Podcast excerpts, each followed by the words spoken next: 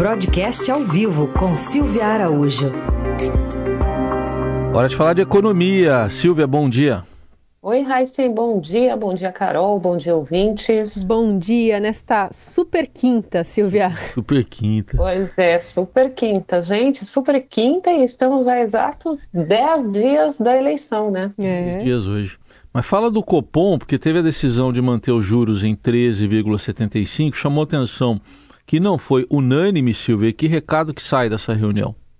Pois é, né, Raíssa? A gente já tinha conversado bastante aqui, né, de que, de que a gente teria que olhar daqui para frente o time de queda das taxas de juros, né, e não mais a questão de novos aumentos, porque se tivesse algum aumento seria residual. O Copom deixou tudo como estava às vésperas da eleição, vamos lembrar bem, mas também vamos lembrar que o Copom é autônomo, então isso não significa que teve alguma é, intervenção aí, algum pitaco para deixar a taxa de juros onde está, não mexer na taxa de juros por conta de questões eleitorais. Vamos lembrar mais uma vez, é bom frisar: o Banco Central ganhou autonomia, é um órgão autônomo e age olhando para a inflação, tem um mandato de inflação, tem que manter a inflação na meta. É isso que ele tem que fazer e é isso que ele faz com a política monetária. Mas voltando para a decisão, foi uma decisão que dessa vez, desde 2016,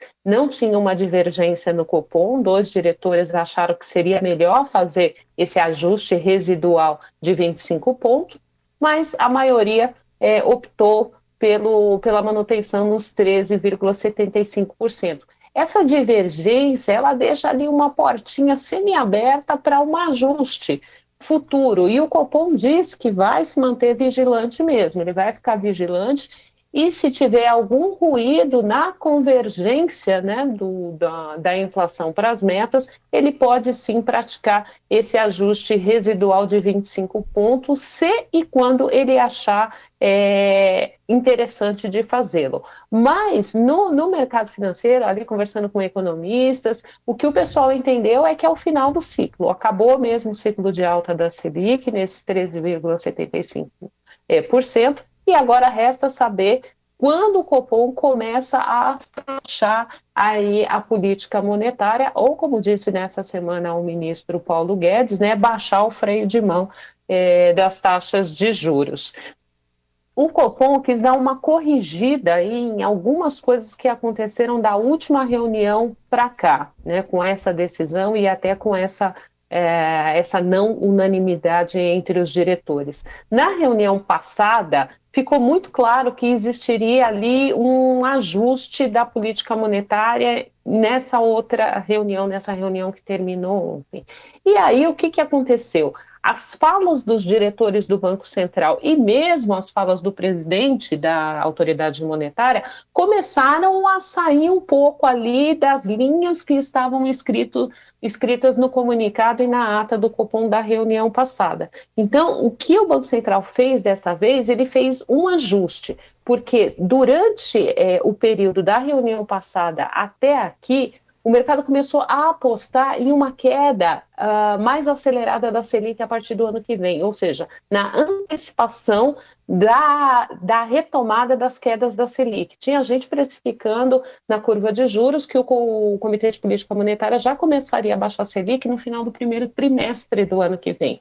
E aí o Banco Central começou a ficar preocupado com isso. Por quê? Porque é, se começar a afrouxar a política monetária muito rápido, você vai ter problema na convergência para a meta de inflação num horizonte é, mais distante, como por exemplo 2024, que a gente já tem visto aqui que tem já algum contágio de inflação, pelo menos nas projeções para 2024. E o Copom quis apagar isso. Falou: não, não tem nada disso, a gente vai fazer essa pausa agora. Ele diz no, no, no comunicado que é uma pausa, e se necessário, se esse horizonte mais relevante, mais lá para frente, mostrar esse desvio né, da, do, do, rumo à meta, ele faz sim um novo ajuste. E com isso, a expectativa que se tem agora é que esse pessoal que acreditava em um início do afrouxamento da política monetária lá no final do primeiro trimestre do ano que vem, já comece a, a colocar essas expectativas para o começo do segundo semestre do ano que vem. Foi mais ou menos esse recado que veio ontem no comunicado, nessa decisão e nessa não unanimidade dos diretores em relação à decisão. Tem algumas coisas aí, algumas incógnitas que pesam muito. Ninguém sabe, por exemplo, como é que vai ficar a questão da isenção dos impostos federais para os combustíveis no ano que vem. Se essa isenção acabar, por exemplo, você vai ter uma pressão inflacionária, porque os preços dos combustíveis podem voltar a subir. E foram os preços dos combustíveis e energia elétrica que patrocinaram a desinflação que a gente está assistindo aí nos últimos meses. Né? A gente é, tem três meses, praticamente três meses de deflação nos preços, no principal índice de preço da economia, que é o IPCA, patrocinado por essa medida que teve do governo de zerar os impostos federais, tanto para combustíveis quanto para energia. Então, se isso tiver uma reviravolta no ano que vem, não se sabe como é que vai ficar a pressão inflacionária. Tem a incógnita também do auxílio emergencial, né, do Auxílio Brasil, é, de 600 reais. Ninguém sabe se ele fica ou não em 600 reais no ano que vem, e sabemos, né, Raíssa e Carol, que estão prometendo até um bônus para quem, para quem conseguir um emprego. Então, de 600 passaria para 800.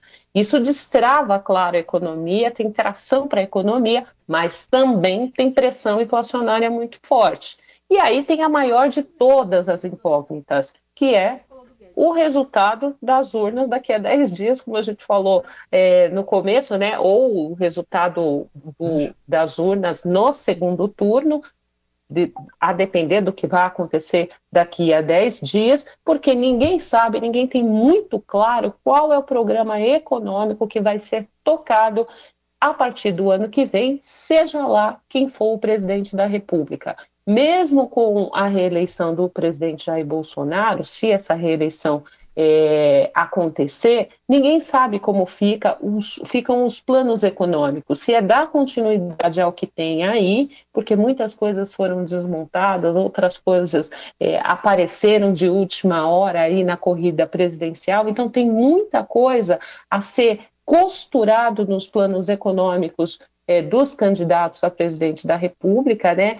Para que a gente tenha uma noção do que vai ser a política econômica no ano que vem, a política fiscal, e aí para o Banco Central continuar tocando a sua política monetária de uhum. forma autônoma, como é o órgão. Esta foi a Silvia Araújo falando de economia e está aqui com a gente às terças e quintas. Obrigado, Silvia. Até terça. Até lá.